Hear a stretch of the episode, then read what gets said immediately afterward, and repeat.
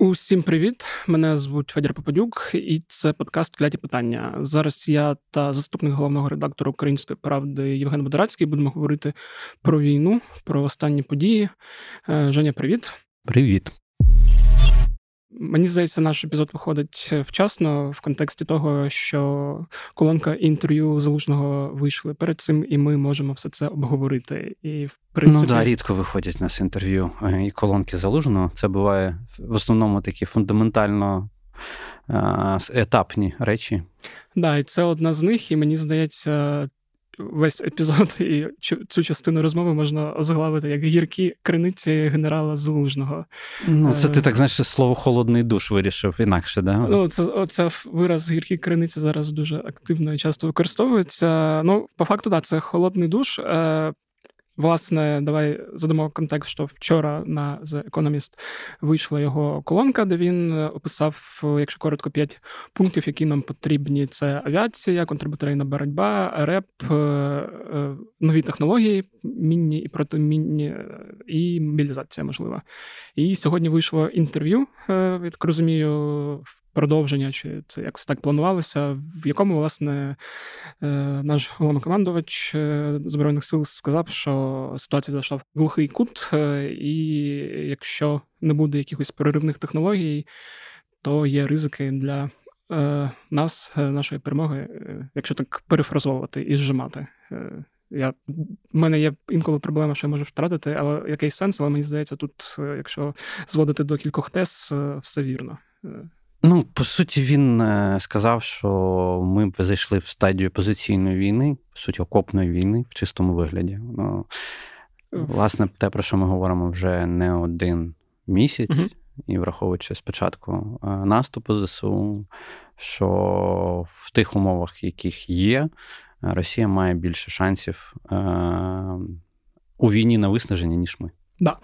Е, ну, я Перш ніж тебе запитаю, скажу кілька своїх вражень. Е, ну, це дійсно холодний душ. З одного боку, там ти е, більшою мірою, я меншою мірою, взагалі там люди, які дуже активно слідкують за війною, спілкуються з військовими регулярно. Там чи час від часу вони живуть в трошки песимістичній реальності, ніж люди, які за цим слідкують е, якось опосередковано чи поверхнево. І в принципі, як ти вже сказав, що все, про що розповів залужний і в інтерв'ю, е, це ні для кого не секрет. Але все одно, коли ти читаєш от так, от то стає трошки не по собі, тому що знаєш, це як вже така е, остаточна констатація реальності, яка не підлягає е, жодному, як в суді, жодній апеляції, що остаточне рішення, от залужний сказав, що дійсно ситуація так собі. І це з одного боку. З іншого боку, я радий, що. На відміну від е, російського військового керівництва, е, виглядає так, що наше військове керівництво е, чітко і тверезо усвідомлює все, що відбувається, не строє жодних ілюзій і намагається украсити дійсність, бо якщо було б навпаки, мені б здається, це було б гірше. Це такі мої два враження. Тепер скажи свої враження від колонки і інтерв'ю. Ну, Перш за все, це знаєш великий привіт всім тим, хто намагався переконувати всіх, що там що в генштабі втратили відчуття взагалі в, да, відчуття реальності. Ні, як бачите, з перших вуст, з вуст головнокомандуюча, по суті, ви почитали, почули а, про всі проблеми, які є. Достатньо аргументовано, достатньо концентровано можна по кожному пункту пройтись і все зрозуміти. Ну, тобто, якщо ми говоримо там головні слова, які це типу небо і технології. Це те, що потрібно. Причому хотів би окремо зазначити, що. Якщо ви помітили в колонці і е, теж в інтерв'ю з Козило, що от про F-16, який може бути геймченджером, насправді ні слова не сказано. Тобто і мало говорилось про те, що саме F-16 щось максимально вирішить. Він вирішить, але точково. Ну і це теж має своє пояснення, тому що коли ми говоримо з тим, з чим ми входили в війну, що нам тоді дозволило не дати росіянам повного контролю над повітрям. І що, по суті, F-16, якщо там зайде там в нас одна ескадрилія, умовно, там на початку року, і десь до кінця року це буде три в оптимістичних варіантах 4 ескадрилі, да, то насправді це просто закриє наші проблеми. Тобто закриє те, е, що росіяни вибили в нас, в нас з нашої авіації. Тобто, е, що сам по собі F-16 непоганий, все добре, але е, очікувати, що його поява кардинально щось змінить. То ні. Але якщо він не з'явиться, то це буде велика проблема. Ми маємо зараз велику проблему в небі, який, по суті, контролюють більше росіяни.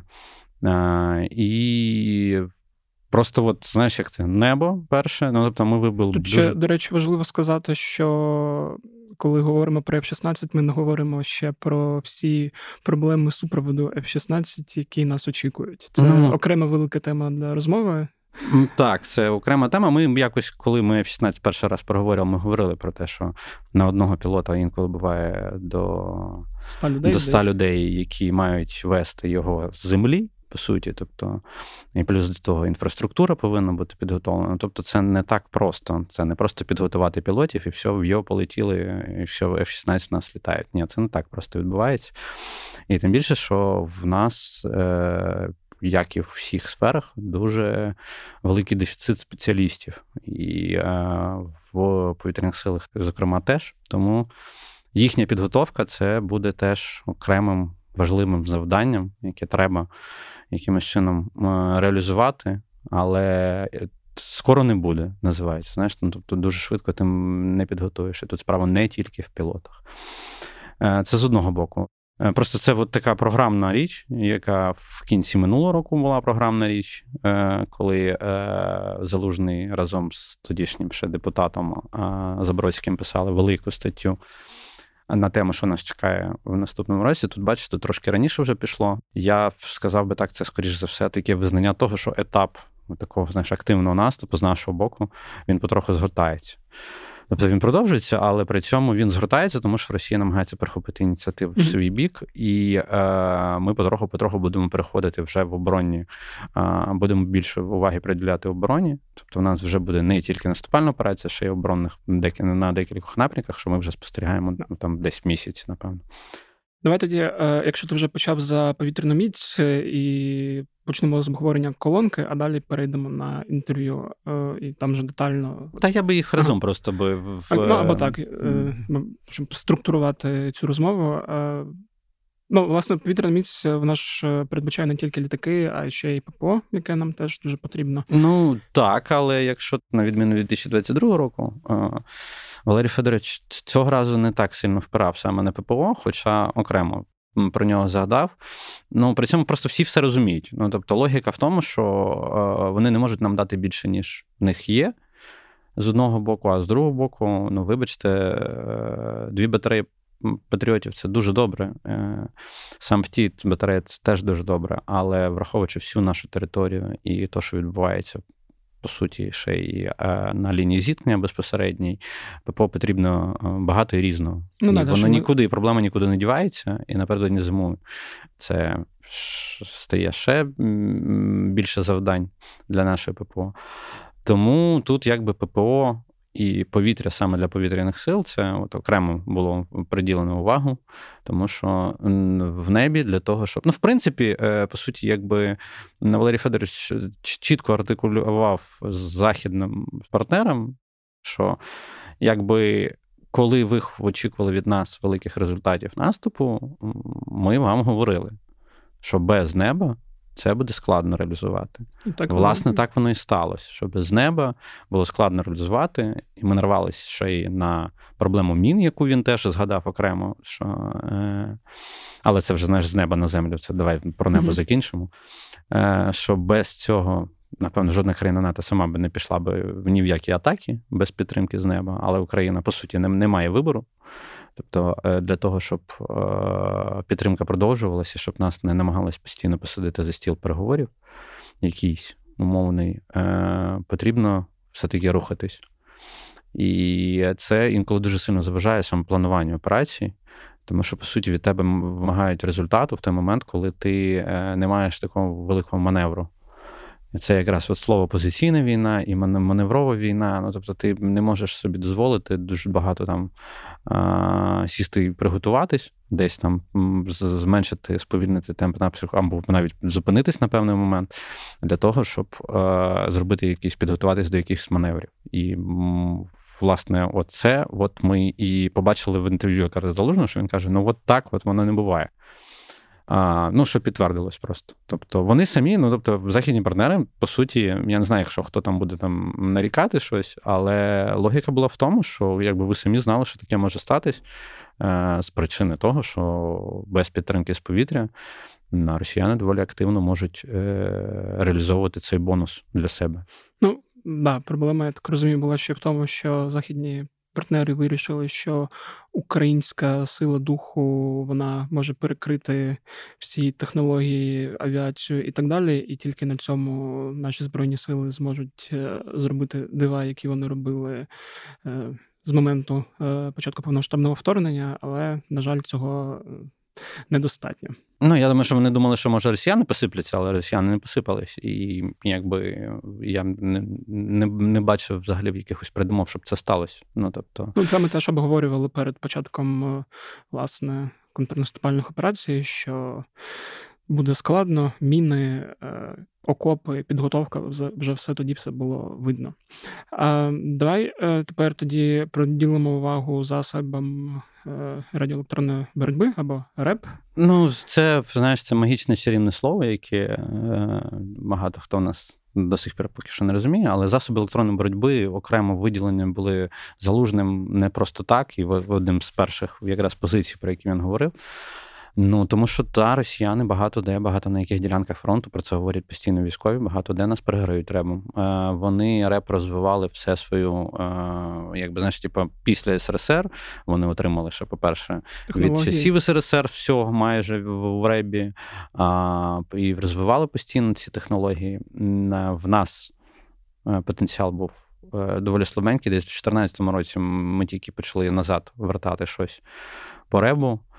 І е, засіб електронної боротьби, по суті, він наш головнокомандувач попросив західних партнерів більше уваги приділяти тому, е, щоб е, давати нам розвідувальні дані. Перш за все, це засоби електронної боротьби, в тому числі і засоби радіоелектронної розвідки, в тому числі, що це нам дуже потрібно якраз для контрбатарейної боротьби, для більшої маневреності, для того, щоб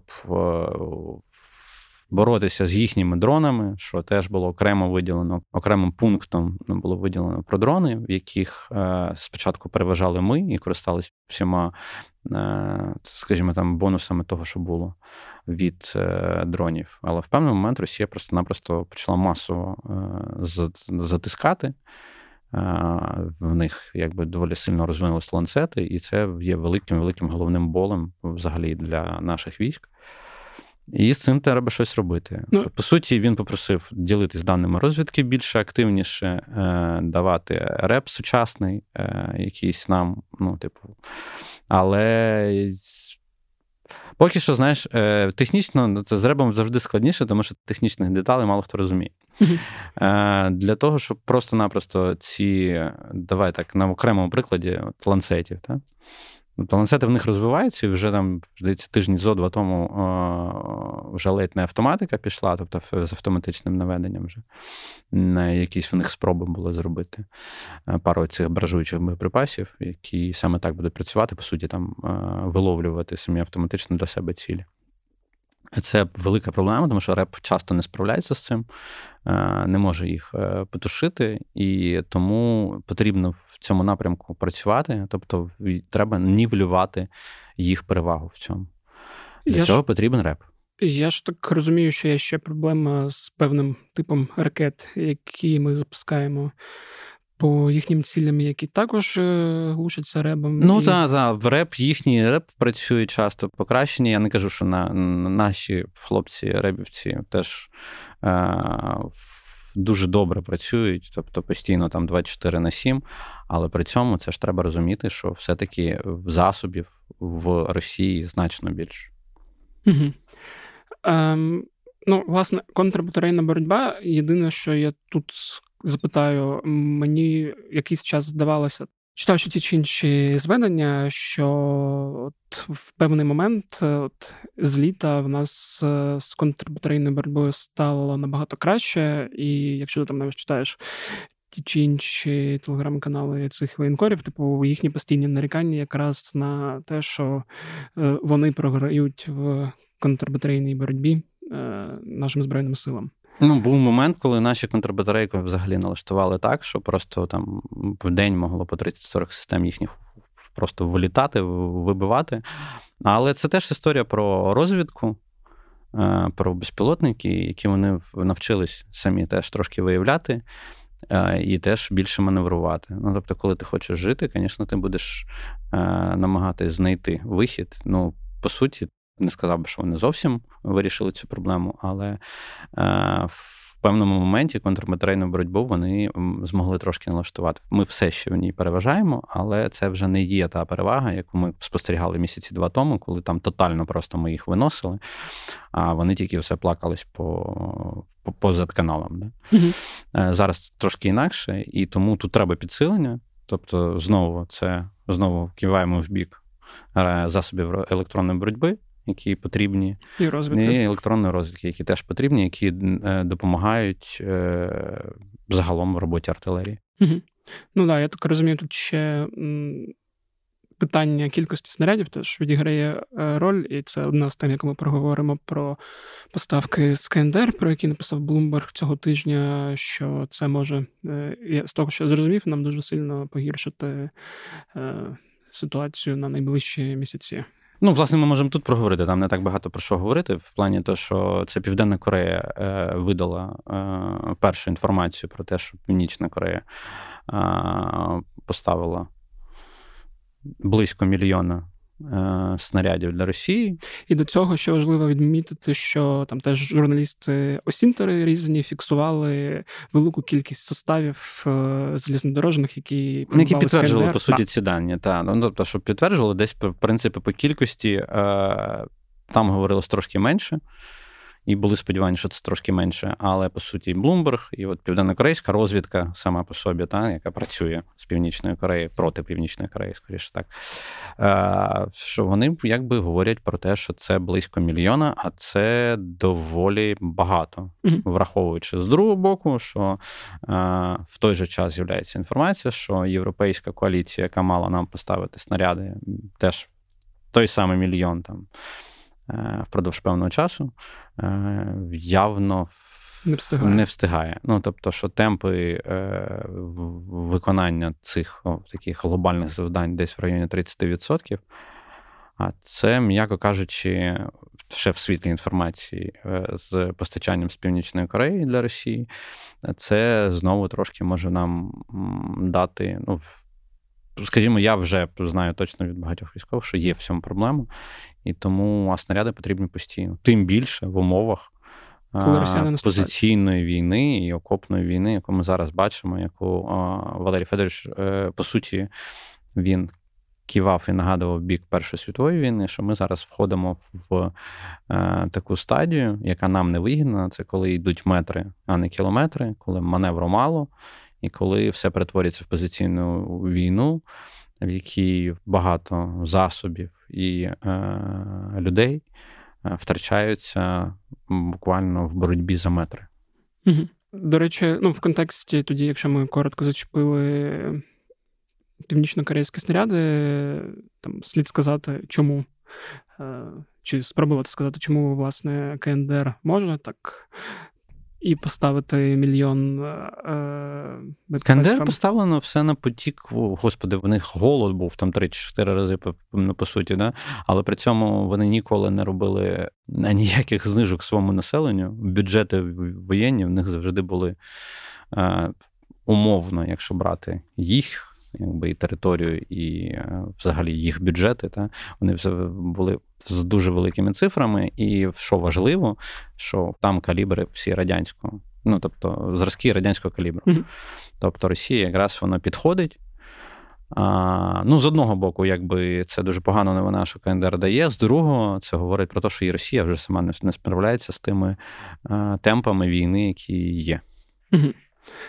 Тобто, якщо так е, підсумовувати, перефразовувати, то в КНДР нема їжі, є снаряди. В Європі... Нема їжі, є снаряди, є купа артилерійських теж установок. Е, там велике питання, яке поки що я так зрозумів, що ніхто не вияснив, це е, в плані, чи може КНДР поділитися стволами з е, Росією, і при цьому чи взагалі вона може їх робити, чи в них є вони є нормальні. Тому що все, що ми бачимо на підтверджених типу, ну, типу, картинках, які мали би щось підтверджувати, в основному всі якраз західні аналітики говорять, що все, що вони бачать на всіх цих парадах, це все така профанація. Тобто, але це не означає, що у них не на парадах така техніка може бути, і що вони можуть робити стволи, якими можуть вони поділитися з Росією. Ну і ще, от поки ти говорив, мені стало цікаво, чи може взагалі. Е...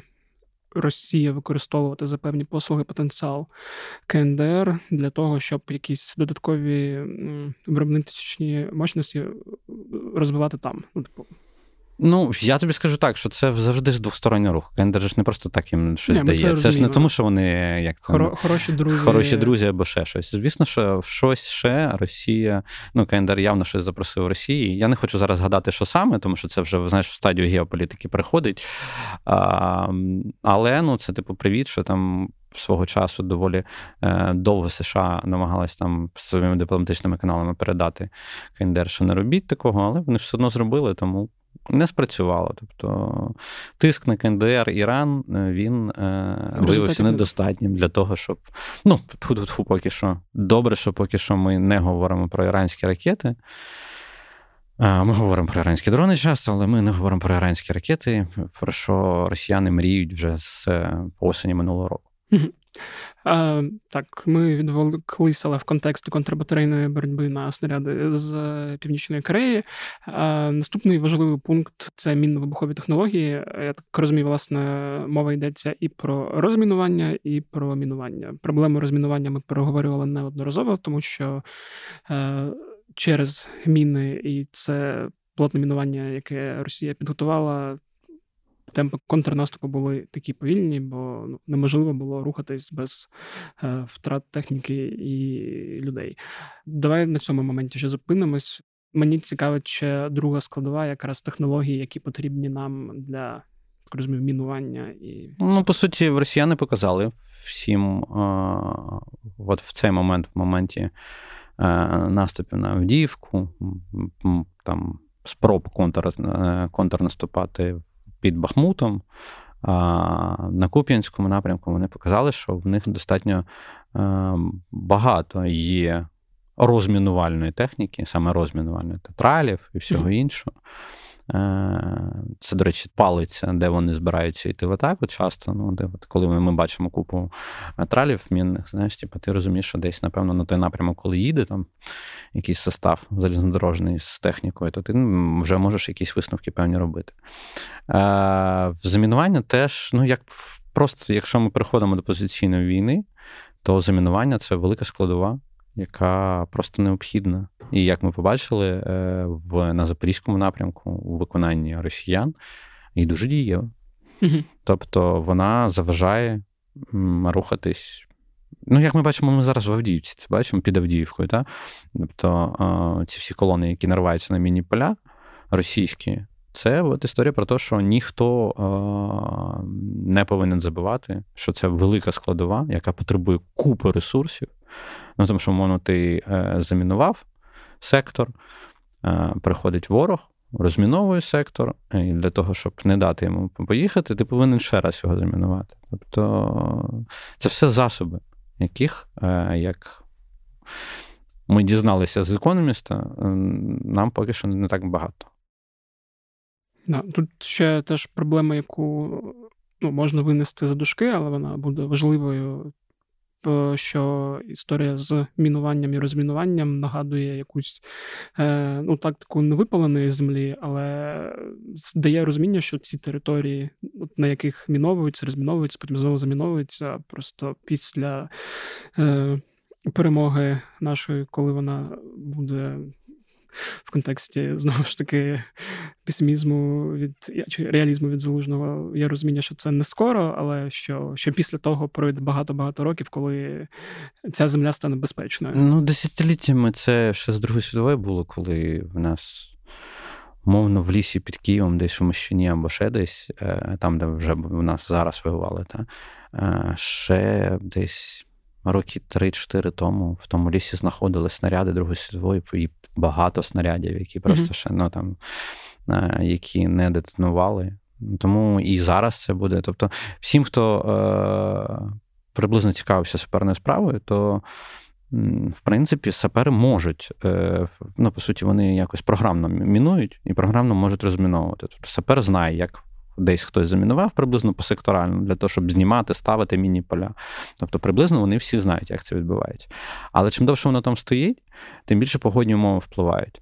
Десь е, знаєш, там міни присаджуються під землю, десь, десь їх водичкою вимиває. Ну тобто, і тому ми потім все це бачимо дуже часто. Ну от зараз ми бачимо на полях Херсонської Миколаївської області, після того як там були росіяни. Що, на жаль, дуже багато техніки сільськогосподарської підривається саме на мінах, які просто якимось чином десь були на дорогах, але потім якимось чином перетекли на поле або навпаки стояли в полях, сапери попрацювали, але ну там не все пропрацювали. Ну тобто, це буде проблема на десятиліття, на жаль. Угу. А, І, власне, останній, але те, що він останній не робить його менш важливим пунктом, і взагалі фреймінгу, е, коли в тебе там список з більш ніж трьох пунктів, е, важливі є перший і останній, тому що на них звертається найбільше уваги, це нарощування мобілізаційних резервів. Е, про цю проблему ну, говорять давно. В нас цього тижня вийшов текст на українській правді про проблеми мобілізації і про рекординг, як він має відбуватися, і як він відбувається на успішних конкретних прикладах тієї ж там третьої штурмової. От що ну, власне, у нас з цим велика проблема. Е, у нас страх в суспільстві. Страх в суспільстві. Ну, це, власне, теж є проблемою мобілізації. Тобто, що був період, коли е, люди на емоціях, коли стояла екзистенційна загроза йшли військомати, записувались добровільцями і йшли воювати. Коли екзистенційна загроза, як здалося, суспільству зникла, е, стало вже трошки страшно. А в контексті роботи ТЦК не дуже, е, скажімо так, е, вдали в певних моментах. Вдали з точки зору набору людей, а не вдали з точки зору якоїсь комунікації і ну і якості набору. Ну якості. тобто, це про те, що часто знаєш, і нам в коментарях пишуть: е, два пацана сидять, та, та, відійдіть на фронт. Е, люди добрі, якщо е, в армії скажуть, що нам треба йти на фронт, ну я за себе можу говорити, то я там буду. Просто питання в тому, що це має бути саме якісно. Ну тобто, це не має бути. Ми просто взяли когось, здовили на вулиці, вручили повістку, а потім відправили кудись на штурми. Це не так працює. Ну так ви армію не мобілізуєте ніколи. Тобто, це має бути якийсь технічно якісний підбір. Велика проблема саме в ухилянстві. Е, саме в тому е, часто це не про е, це не про те, щоб там намагатися якимось чином суспільство виправдати. Це про те, що з другого боку теж має бути працювати все більш на фаховому рівні. Ну, тобто, ну, треба чітко розуміти. Ну, про це, знаєш, типу, зараз останнім часом там Федоров щось там говорив про те, що ми будемо показувати вам військові спеціальності, на які ви можете мобілізуватись. А, Умовно, е, зараз якраз Валерій Федорович сказав про таку е, ідею, яка називається бойове стажування. Та? Mm-hmm. Ну, Тобто, що мобілізаційні. Ну, це якраз щоб збити цей е, хвилю страху в суспільстві. Це щоб просто ну, коли бойове стажування. Ну, Логіка така, що типу, що люди, коли вперше потрапляють на передову, вперше, то в основному ну, дуже часто це великий стрес, максимально стрес, і скільки б ти не готувався в тилу, умовно, де б ти там не навчався. Коли ти потрапляєш туди, то в тебе зразу стрес, і по-різному люди реагують. Тому логіка, як я зрозумів, з того, що було сказано і прописано, що бойове стажування це те, що поближче до передка, але не зразу на передову, тому що в тилу, щоб ти там не навчався, без бойової, е, бойового досвіду, ну, в тебе нічого не вийде.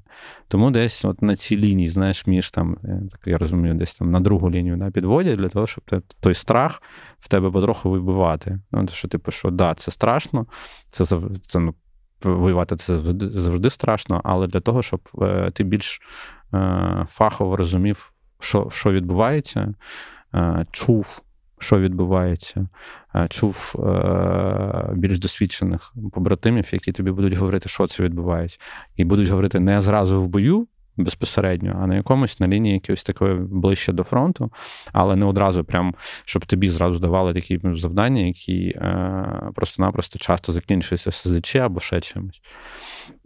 Ну тому, типу, да, це проблема, і це проблема в суспільстві, і, в принципі, про цю проблему вже давно не вголос говорили багато. Зараз просто залужний він, він її, як знаєш, от він просто її озвучив. І по суті, там ще був один посил в другий бік, що в плані, що дуже тяжко, е, це якраз про фаховість і все інше, що дуже тяжко це робити в безпосередньо в Україні, безпосередньо в момент війни гарячої. Тому там посил знову на захід, типу, що люди добрі, давайте ви все-таки навчанням будете трошки більше займатися. Якщо ви хочете, щоб у нас армія була а, якісною, то давайте і ви теж будете брати трошки більше народу навчатись. А, ще більше. Ще більше. Ну, на жаль, це велика війна. Тут не може бути там, типу, 20-30 тисяч, там одна країна 20 тисяч, друга країна 30 тисяч. Це, звісно, цифри, але. Просто головнокомандуючий просто показав на факт того, що мало.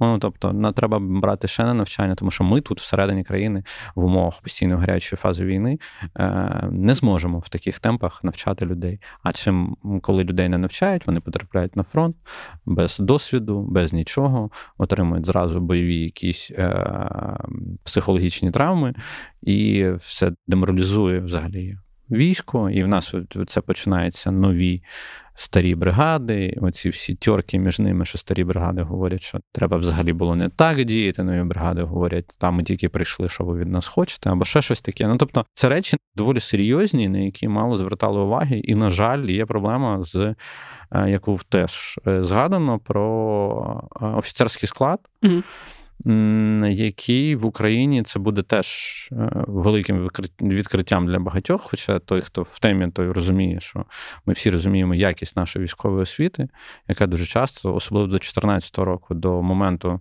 е, вже початку, якби малої війни, так так би мовити, так? Е, що тільки тоді, в 2014 році, почало якось змінюватися, переорієнтовувати саме навчання, бо воно воно, в принципі, йшло ще знаєш, такими за старими совковими рамками. І оцей совок в армії він нікуди не, не зникає. Е, Тобто з ним намагаються боротись. Тобто ті, хто більш мають якісь. Е, умовно той самий головнокомандуючий, який е, має в голові е, іншу картину, ін, іншу іншу, ну, іншу перспективу розвитку армії. Та? Він постійно повинен боротися там умовно з купою е, офіцерів, які, піджаків, які ну там ну не тільки піджаків. Там навіть і бойові офіцери є, які, власне, знаєш, така, як радянщина. І в цій радянщини треба якось боротись, тому що, ну, умовно, це такий в нас зараз симбіоз всього радянської освіти, радянської техніки, західних стандартів НАТО, ну, нового типу офіцерів. Нового типу офіцерів, нового типу війни з дронами, з всім іншим. І от це все це якось треба втримувати, якось треба нормалізовувати. І це теж проблема. Тому я ну дуже добре, що головнокомандуючий артикулював це е, що з суспільством військово-політичне керівництво, е, поки з політичним це окремо, але хоча б військове керівництво, е, воно зважується на ту розмову, яка вже давно назріла.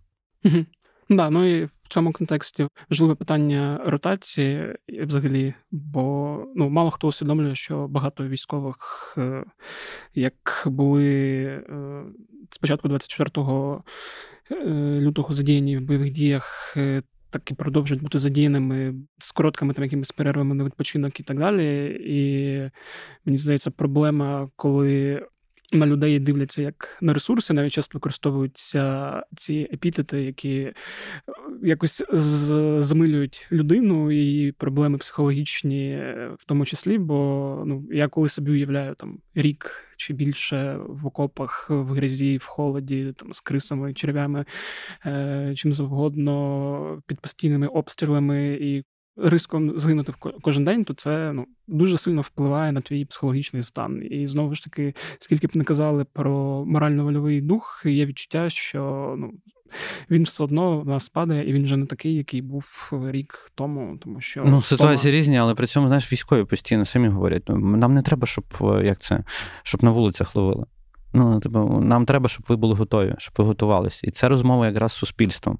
Що суспільство повинно розуміти, що в будь-який момент кожен може піти воювати. А і щоб не було цього моменту, що. Ой, я не знаю, ой, а ви куди мене пхаєте? Та? Треба треба просто для себе потроху-потроху е, усвідомлювати, вчитись щось, готуватись. Ну, Я про це говорю неодноразово, але так воно і є. Тобто, якщо ви нічого не робите, то хлопці, які хочуть ротації, умовно, так? Вони не хочуть, як це, втікти в тил і, типу, і гори воно все вогнем. Вони все ще хочуть перемогти. Вони не хочуть програвати. Вони не хочуть в тилу сісти і сказати: Ай, все, коротше, типу, я своє відбив. Хоча і такі, напевно, є. Е, тобто вони не хочуть, типу, що знаєш, щоб, ти прям не готовий замість нього туди поїхав, і що там хай буде, що буде. Ні, він хоче, щоб щоб якось була налагоджена система. І от саме про цю систему якраз говорив залужний, що потрібна система, але потрібна система для того, щоб нівелювати ці всі речі, страхи е- і боротися з проблемою хілянства. Ну, яка прям масово. Ну, да, і ми про це теж говорили в одному з епізодів, бо знову ж таки. Е- ми маємо порівнювати населення України та Росії, розуміти, що населення Росії в рази більше, і відповідно за рахунок цього ціна е, людського життя має бути вищого, і ми не маємо права собі дозволити стачувати і вбивати людей, як це роблять росіяни. Бо якщо воювати, як це говориться тими термінами, що там маленька радянська армія не переможе велику радянську армію, чисто по тому, що радянська армія передбачає цей масовий е, убой, і відповідно в нас ну ми це бачимо, да, вон під Авдіївку ми це бачимо знову. Тобто сама логіка того, що вона сказана прямо зверху, знаєш, позиційна війна нам не вигідна. Вона веде нас в кут. Ну тому що нам не вигідно, тому що в них більше людського ресурсу, більше технічного ресурсу. І якщо ми отак от будемо, то ну, якби так ми не виграємо. Тому про це якраз і залужний і суть артикулює і суспільству, і всім. Е, минулого року це було через українські ЗМІ, цього разу це через західні ЗМІ, напевно, тому що ще і адресат теж не тільки в Україні. Да. В цьому в контексті мені, до речі, теж цікаво, як сприйме е, адресат це повідомлення, бо західний світ війшов в цю фазу виборчу, використовує як там і Українська правда писала неодноразово тему України в своїх внутрішньополітичних інтересах. І... Ну да, і вони заграються дуже часто. Ну, в плані часто там умовно, там знаєш, республіканська партія в Штатах постійно нас максимально підтримувала. все, все, все, а тут хлоп, в них вибори, і вони починають вже тему отак. о. А давайте розділимо з Ізраїлем, а давайте то, а давайте сьо. Ну, це типу не хочеться лізти в їхню політику, але логіка якраз в тому, що для них ми стаємо просто темою. Так, да, і от мені якраз ну, не хочеться, щоб от е, це інтерв'ю, ця колонка, типу, якраз підкинули е, нових е, дровішок в це передвиборче американське, не знаю. Ну, багаття. передвиборче багаття, воно все одно буде горіти. Ну, ти ж розумієш, що, типу, чи підкидує воно, чи не підкидує. Знаєш, це як в лікарів. Тобі діагноз кажуть, а ти вже думай. Ну, по суті, якби от залужний сказав діагноз того, що відбувається. Ну і тут, власне, можна вже перейти на інтерв'ю саме, де він відповів е, набагато більше і детальніше, ніж е, було приписано в колонці. Е, один момент, за який я теж хотів би зачепитися, бо воно проскальзували колонки також. Це потрібна нова технологія, навіть е, комплекс нових технологій, які допоможуть е, перемогти власне Росію. Він там порівнював, що там чогось одного недостатньо, порівнював з танками в Першій світовій, які ну, кардинально не вирішили питання. Я так розумію, це зв'язано власне із літаками, які в нас там з'являться, які не вирішать питання, про що ти сказав. І ми також проговорювали в попередніх епізодах, що ця тактика, яка застосовувалася з нашого боку і з боку росіян, е, коли там колони намагаються проривати за рахунок е, розвідки, все це швидко стає помітним і вибивається. Тобто, це вже не працює так, як працювало там, не знаю, 50-60 років тому, да, мабуть, коли безпілотників так багато не було. Е, Що Залужний от в цьому інтерв'ю робив дуже ну, сильний акцент на технології, які нам потрібні. і... Ну, тому що всі все бачать. Да. Ну, тобто, ми з ворогом бачимо одне одного. Ну, Всі все бачать, всі рухи. Умовно, я тобі скажу, типу, там, коли це 41-й, якому ми згадували, яку з Куп'янського напрямку перекидували на Авдіївку, вони це робили ой як е, цікаво. Ну, тобто, сучасний інформаційний світ. Е, їм треба перекинути нові сили на Авдіївський напрямок. Е, що росіяни спробували зробити? Ну, умовно, в їхніх там зведеннях, у всьому вся інформація, яка була. Умовно, 41-ша. Ну, коротше, це, типу, умовно, одна та сама е, підрозділ одиниця да, бойова, вона умовно була в трьох різних е, місцях, судячи по їхнім е, зведенням. Mm-hmm. Вона була і на півдні, і в і на Куп'янському напрямку, і десь під Бахмутом. Хоча насправді вона йшла під Авдіївку. Але це було настільки видно і настільки очевидно, і засобами розвідки доволі швидко вибивається, що просто показує це, як знаєш, такий приклад того, що ну от все, всі все бачать. Ну, тобто, доволі складно тобі е, щось так е, приховати, е, умовно, коли ворог вже починає тебе сприймати серйозно. Тобто, умовно, я не буду казати, що типу, що Харківщина була погано пророблена операція, але ми їх ловили на несподіванці, на тому, що вони ще до нас не так ставились. І ми просто побачили їхню, е, ну, їхнє слабке місце, по ньому вдарили. Ми вдарили раз, потім географія нам допомогла з Херсоном. А а тепер вже ворог розуміє, що він е, що протистоїть е, серйозний суперник, а не будь а не, а не будь-хто, знаєш. І тому вже от таких от несподіванок стає значно значно менше треба значно значно більше якраз технологій, якихось, які би допомагали якось е, стадію з позиційною привести такі в маневрену, тому що в іншому разі ми можемо закопатися, як закопувалися на Донбасі з 2014 року. Ну тобто, а це, як ми розуміємо, це не є е, шлях такий, який, напевно, ми всі прагнемо, і прагне і наше військо, і прагне і наше суспільство. Да, мені єдине, що стало Цікаво, що це може бути е, за технології, там приблизно в якому напрямку. Ну, я підозрюю, що це будуть якраз е, в напрямку більше розвідки. Mm-hmm. Ну, тобто там теж було згадано про те, що е, новий новітній офіцер мусить візуалізувати для себе, по суті, все поле бою, і для того, щоб робити якісь висновки. Тобто тотальна інформація, інформованість, отак, тотальна інформованість офіцерів різних ланок е, про те, що відбувається, може допомогти робити висновки. Ну тобто, я прочитав це саме поки що про розвідку, але ясно, що це і говориться і про все інше, і про більш точну зброю, і про. Я не знаю, і про більш точні снаряди, і про Кращі, е, реби, і про все-все-все. Тобто це доволі комплексна річ, яка, от щоб, знаєш, типа, ну, тобто він каже, технології будуть геймчейнджером, але він не виділяв щось конкретно. Ну, тобто, дивно було б, звісно, сказати щось конкретне, тим більше там в умовах, коли вже ми вже майже там. Ну, по суті, якщо чесно, це мені там в одному аспекті я зрозумів, типу, що а давайте ви все-таки будете більше казати, що відбувається в нас в небі. Ну, це я точно так розумію, що типу, що діліться трошки більше інформацією, тому що інколи е, певні речі, які відбуваються, особливо там на Запорізькому або Херсонському напрямку, стають несподіванкою для нас. Е, да, я просто єдине, що хотів теж поділитися своїми думками, що коли він казав про технології, які нам потрібні, мені ще здавалося знову з огляду на те, що розміри е, мобілізаційного ресурсу їхнього і нашого різні, що нам потрібно більше якихось безконтактних е, засобів враження, е, більш сучасних і більш просунутих, ніж навіть FPV-дрони, які зараз активно використовуються.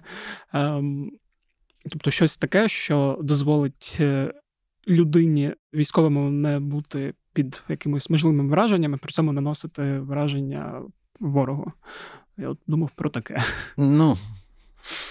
Телепорти, зорні війни. Це Ні, це не про телепорти зорні війни, це про, про якісь більш, я не знаю, е, сучасні і розвинуті, знову ж таки, безпілотні е, технології. ті ж. Ну, скоріш за все, да. Це ми, ми будемо говорити про безпілотні технології, про того, що буде ставати більше. Але знову безпілотники е, можуть нормально виробатися тим самим ребом. І тому реп з нашого боку теж було б непогано, щоб він став краще. Ем, Якщо підсумовувати тоді взагалі і колонку, і е, інтерв'ю, то я так розумію, можна сказати так, що е, холодний душ відбувся. Е, зараз буде якась проба суспільства все це е, опрацювати і прорефлексувати в своїй голові, що з цим з цим робити. Бо ну, мені здається, що велика частина суспільства до цієї інформації можливо не була готова. Е, можливо, них... Е, можливо. Але я ж кажу тобі, це як з лікарями. Да. Треба. Ти живи з цим. Ну, тобто, тобі сказали, що отак, так і так, і так, і що тут е, рожеві поні і єдинороги вже не працюють, що тут треба працювати всім, е, взявши все, що можна, е, там, всі сили, які можна. Ну, це знаєш, це знову, то, що ти будеш в кінці говорити, я зараз кажу. Донатьте, готуйтесь і пам'ятайте, що не тільки ЗСУ воює за Україну, а й ви маєте допомагати ЗСУ це робити. Давай тепер в контексті знову ж таки е, того, що ми проговорили. Е, і про те, що описав інтерв'ю е, Залужний, перейдемо до фронтів. Власне... А, ну да, ось тобі великий показник позиційної війни. Ну тобто, це от просто констатація ситуації на фронті, яку ми обговорюємо зараз вже якраз от такими відтинками невеличкими, а не такими глобальними, як там Харківщина або Херсонщина. Фронт Росії намагається, по суті, перехопити ініціативу. На певних ділянках в неї це виходить. Саме ініціативу. Я не глобально кажу, що вони там щось там перемагають, щось таке. Десь в них є тактичні успіхи, десь нам вдається їх відбивати. По активізації зараз це Сватівський Куп'янський напрямок.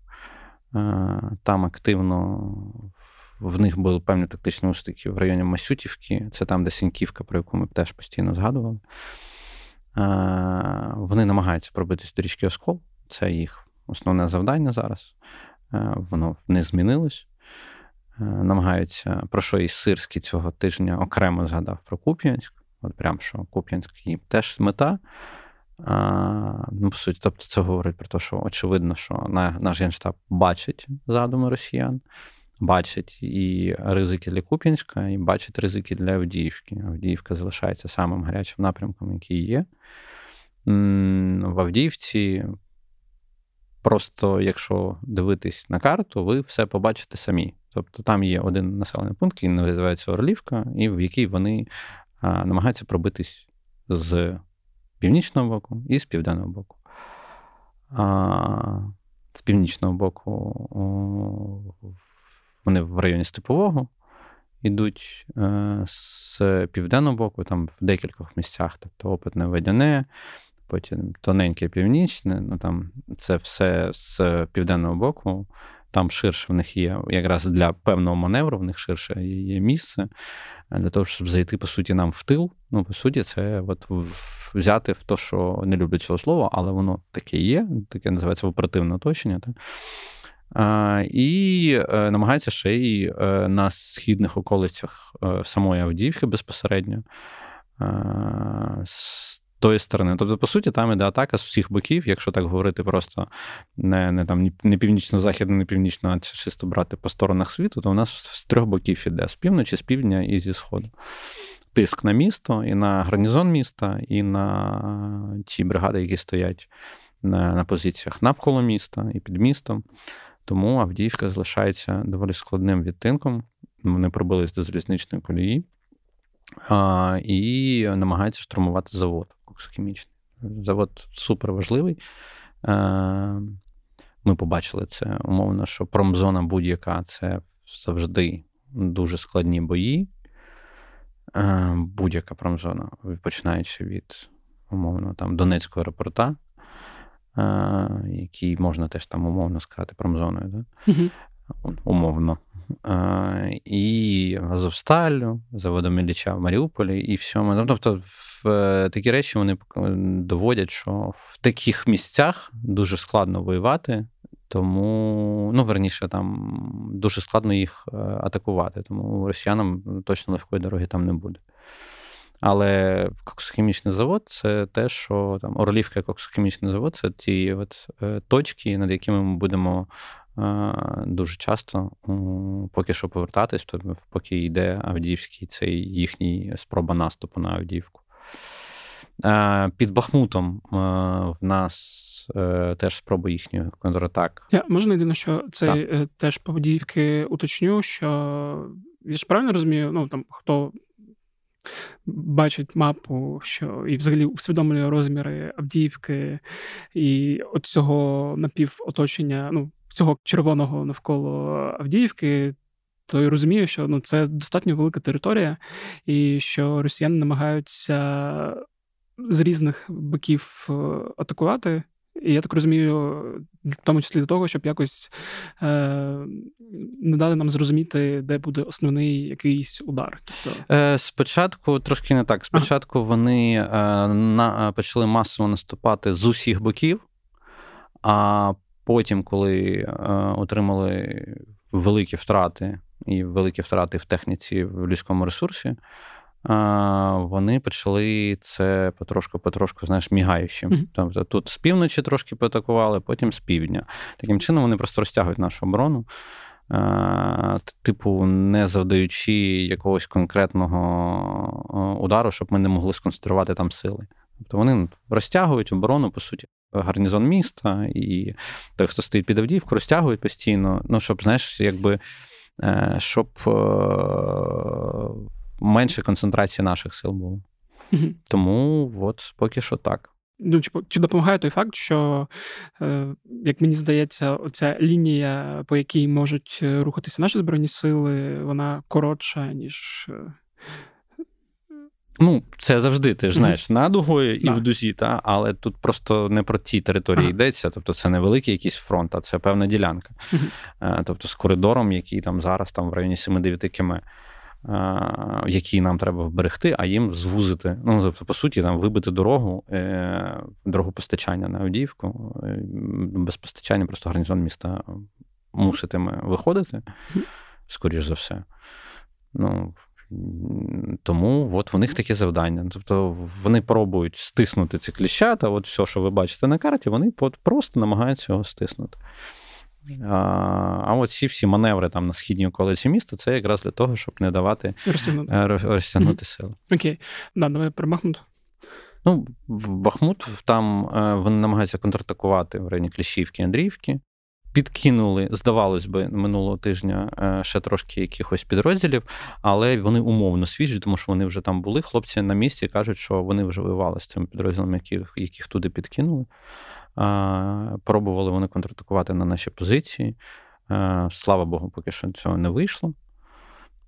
Тому там все триває в тій фазі, в якій було. Ну тобто, ми пробуємо десь наступити трошки, вони mm-hmm. контрнаступають. Ну, Отак от воно там підтягнулося якраз в районі там Кліщівки, Андріївки. Минулого тижня у нас я згадував тоді Курдюмівку, що в Курдюмівці були певні успіхи. Цього тижня, напевно, більш фронт ну, такий статичний. Тобто, в нас є певні успіхи, але певні успіхи вони стосуються більше не відвойованих якихось там територій, а скоріше, от саме відбиття їхніх атак. Там єдине, що я ще хотів сказати, що те, що я теж бачив, е, читав, слухав про тиск на Берхівку, да? і що Збройні сили наші звільнили там територію біля Єгорівки. Ну, ну це.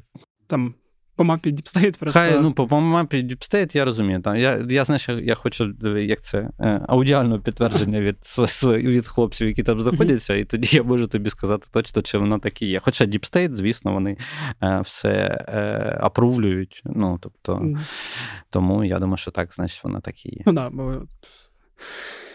Е, Якщо говорити про південь. Ну, південь, це, напевно, говорити не саме про Запорізький напрямок, mm-hmm. тому що на Запорізькому напрямку, верніше на тих там двох-трьох відтинках, які там є, там є локальні успіхи. Навколо роботиного? Так, навколо роботиного, але це локальні успіхи. Та. А найбільш там, напевно, цікава ситуація це от з зміною їхнього ГВ Дніпр. Це якраз на Херсонському напрямку, ще який там прям окремо відділяється як Таврійсько-Херсонський. Та? Mm-hmm. Що вони змінили там командувача, ним став е, Теплінський десантник їхній. Як е, я знаю, наші його привітали вже. Ну, Тобто, в один з командних пунктів Гведніпер там прилетіло. Не знаю, не, не, наскільки результативно, але сам факт є. Е, питання, що в нього там буде стояти завдання, чому змінили там командувача того напрямку? Це причина того, що щось багато собі українці там дозволяють. Але тут е, і я так розумію, буде в нього завдання вибити наші всі е, оці маленькі плацдарми. локальні плацдарми для того, щоб не перетворилося в велику проблему. Не буде секретом, що проблема найбільша це логістика. Тобто для того, щоб утримувати е, ту територію там, від Антоновського моста до там, мовно, до кринок, до казачих лагерів, для цього потрібно е, засоби. Ну, тому що там же ж авіацію накривають постійно. Ти не можеш, ти, в принципі, в тебе є підтримка, скоріш за все, артилерійська з правого берегу, але при цьому там ти ж не можеш е, сильно закріпитись, тому що тобі постійно потрібно якісь зброєпостачання, просто щоб реально там вгристись. Да? Да, На катерах багато. Е, на катерах багато ти не пере... техніки ти туди не перекинеш на катерах. Тому от поки так. Тобто, єдине, що якщо зміна, значить, все, що наше робили на Херсонському напрямку, мало свій ефект. Тобто, росіяни такі, такою зміною командувача просто а, підтверджують, то, що на тому напрямку у наших підрозділів є певні успіхи. А, е, наскільки вони е, глобальні, ну навряд чи хтось скаже. Угу. Ну тому що ну, якби. Про глобальні цілі без форсування Дніпра, звісно, ніхто не може взагалі там якимось чином там навіть прогнозувати чи щось таке. Але певне завдання е, наші там морпіхи на тому напрямку виконують. І виконують, як ми бачимо, вже від Антоновського моста, як не дивно, Z-канали продовжують кричати вже, здається, місяці три. Тобто, скільки вони його не поливали, ті позиції наших, які там були, вони їх звітно вибити не змогли. Тобто, це говорить про те, що вони туди перекинуть ще якусь купу засобів на те, щоб якось вирішити для себе цю проблему. Вони будуть перекинути туди, значить вони будуть зняті з інших напрямків. І це добре. Е, не можу не погодитись. Тоді, я думаю, по фронтах теж можна на цьому зупинитись. Ну ж, як ти сказав, як е, Валерій Федорович написав і розповів інтерв'ю, що да, все переходить в якусь стадію е, позиційно і. Е, на жаль, втрати росіян їх не зупиняють е, жодним чином. Е, я коли прочитав, трошки здивувався, ну, якщо повертатися, що на це робився акцент, що якась цифра по втратах може змусити росіян одуматися і зупинитися. Я думаю, не змусить. Да. Ну, власне, це ми і побачили, і це і так е, трошки розуміли. Давай тепер поговоримо про твій текст, який вийшов цього тижня. Е, дуже коротко. Е, називається цей текст Зимова небезпека. Скільки ракет і шахедів Росія накопичила для повітряних атак по українських містах в осінньо-зимовий період? Власне, зараз от у нас 2 листопада, якщо е, хтось згадує себе 2 листопада 2022 року, то й пам'ятає, що вже були проблеми зі світлом. Поки що їх нема. Е, можливо, Ні, це чи... в Києві нема. Ну, От в Полтавській, на Полтавщині ага. вже минулої ночі і минулого тижня вже були. Ну тобто, і спроби там атаки Хмельницької АЕС теж вже були. Ну, власне, да. Е, розкажи нам коротко, що нас чекає, і Ну, якщо коротко зовсім, то да, вони накопичують. Тобто далекобійні ракети вони накопичують. Якщо е- спиратися на дані ГУР І на дані відкритої статистики, саме відкритої, я зараз не про інсайди якісь говорю, тому що mm-hmm. про інсайди ми поговоримо тоді, коли можна буде їх підтвердити або спростувати. Це як знаєш, журналіст має мати декілька джерел. Поки що в мене джерело одне. Тому я оперуватиму тільки відкриту інформацію. За відкриту інформацію ГУР, то на якщо все просто там прикидувати, що наприкінці серпня в них було там 585 далекобійних ракет. Різних типів, то з тим темпом, як вони вистрілювали після закінчення там атак на енергетичну інфраструктуру в березні Ну, коли вони закінчили mm-hmm. цей осінньо-зимовий період для себе, це був десь березень місяць, початок, а, початок середина, десь так. Вони закінчили з того часу, вони продовжували вистрілювати дуже багато, у них дуже змінювалася інформація від наших джерел, е, яка часто була якраз, напевно. Е, спочатку оптимістичною, потім ми починали над нею потрошку якби трошки її не довіряти, тому що нам говорили на один-два удари, а потім вони тривали, тривали. І зрештою їх було 14, нагадаю, масованих ударів по території України в момент, якраз верніше не так, 14 масованих ударів по енергетичній, цивільній і критичній інфраструктурі. Тобто удари, в принципі, тривали, але от щоб такі концентровані масовані там, де від 20 і більше ракет, оце от їх було 14 штук минулої зимою виходить. Е, Поки що ми от масованих, е, фактично з вересня місяця, з середини з 21 вересня, масованих ударів за допомогою далекобійних ракет ми не бачили. Зато ми бачимо е, дуже велику зміну в шахедах. Їх за вересень запустили по нас більше 500 штук. Це прям рекорд-рекорд. Це говорить е, знову не дуже втішно, напевно, або Іран ще одну партію дав, або, скоріше все, що більш ближче до реальності, це те, що вони змогли хоча б якесь великовузлове виробництво, ну там збирання цих дронів в себе, такі налаштувати. Тобто, те, що вони там намагались нам розказати, то, скоріше за все, судячи з цифр, яких вони озвучували, е, що вони хотіли до кінця року зробити 1300 шахедів вже в себе. І враховуючи, як вони там по вересні-жовтні почали поляти шахеди запускати, і наскільки це часто, то це, скоріш за все, не знаю, чи настільки таким великим темпом в них буде там виробництво. Але сам факт, що, скоріш за все, вони його налагодили, тому ми бачимо це підтверджуємо. Саме такі масові атаки з використанням шахедів. Е, ракети вони далекобійні, е, практично це дуже мало використовували. От якраз цієї вересневої атаки, яка в середині вересня була. І, по суті, вважають зараз вже. Що там у нас? 2 листопада. Uh-huh. А, І за цей час, якщо просто зважати на відкриті дані, то, скоріш за все, не менше 700 ракет вони накопичили. І ми повинні. Е, не менше 700 було, ну, накопичено у них. Е, просто щоб для порівняння минулого за ці 14 масованих ударів минулого року вони випустили по нас 900 ракет. Е, при цьому вони можуть 100-120 ракет різних типів далекобійних виробляти. Попри західні санкції, на жаль, та? тому що знайшли вони шляхи, як їх оминати.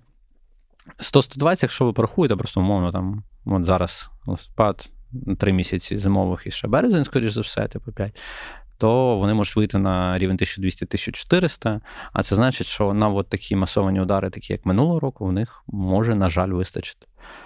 І це треба зважати. На це просто треба розуміти. Ясно, що в нас стало більше ППО, але при цьому не забувайте, що і наше ППО, воно теж е, не не, якби, не, не є прям таким, що там нам Петріоти дали, і все, значить, нас стало більше більше. У нас ще вибивається багато ППО, і багато закінчується снарядів для ППО радянського зразка.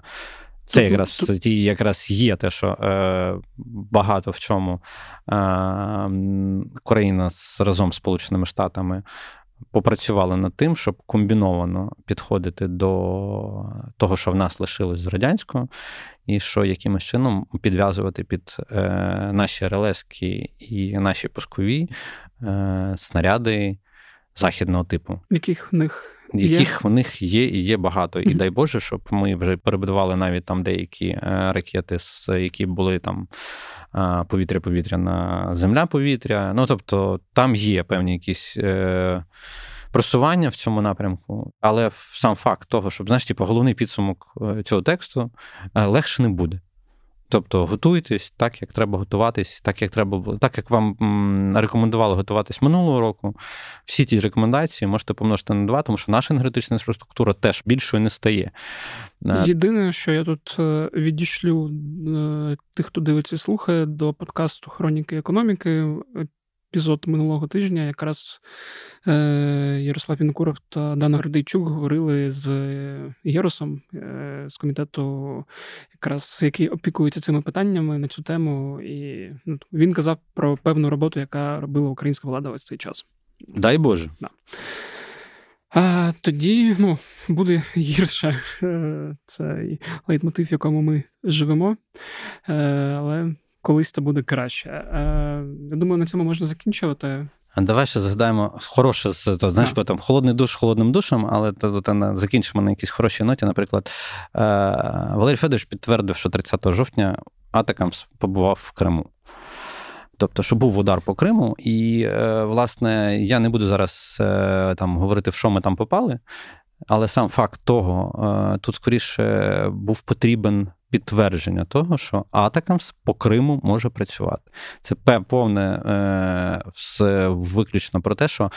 Е, умови використання західної зброї завжди говорили про те, що не бити по території Росії, Просто чергове, чергове нагадування, що Крим це Україна, і тому західна зброя по Криму, е, по території окупованого Криму летіти може. І західні партнери, по суті, таким чином просто підтвердили ще раз, що вони вважають Крим територією України. І це хороший показник. Погоджуюсь. Тоді на цій хорошій ноті і давай закінчувати. Дякую за все, що розповів. Ось такий от вийшов епізод. Дуже дякую, що дослухали. Якщо ви дослухали, то, мабуть, ви можете поставити оціночку цьому подкасту в Apple Podcast, написати там якийсь комент, або поставити оціночку на Spotify, або а, в Google Podcast ставити оціночки не можна, та й скоро Google подкасту не буде. До речі, якщо ви слухаєте подкасти на Google Podcast, то готуйтесь до того, що скоро вони мігрують в YouTube Music, бо так Google вирішив, про що мені нещодавно написав. Також нагадую про донати на Збройні Сили України, фонд Повернись живим, фонд Сергія Притули. Донатьте взагалі кому хочете. Головне, щоб хорошим людям якщо у вас є змога підтримувати роботу журналістів української правди, то долучайтеся до клубу УП. Е, ваша підтримка, ваші донати теж е, допомагають нам працювати краще та якісніше і почувати себе впевненіше. Ну і плюс, якщо ви підтримуєте українську правду, підписуєтесь там на рік, то ви отримуєте додаткові бонуси, всякий мерч і можливість спілкуватися з редакцією час від часу. Нагадую про розділ з подкастами на українській правді. Там є багато різних подкастів. Може, знайдете для себе щось цікаве та те, що вам буде подобатися, окрім клятих питань. Е, на цьому все. З вами був Федір Попадюк. Ще раз нагадую, якщо у вас є теми та пропозиції, то кидайте їх по лінку, який буде в описі цього подкасту. Ну а я з вами прощаюся. Бувайте здорові!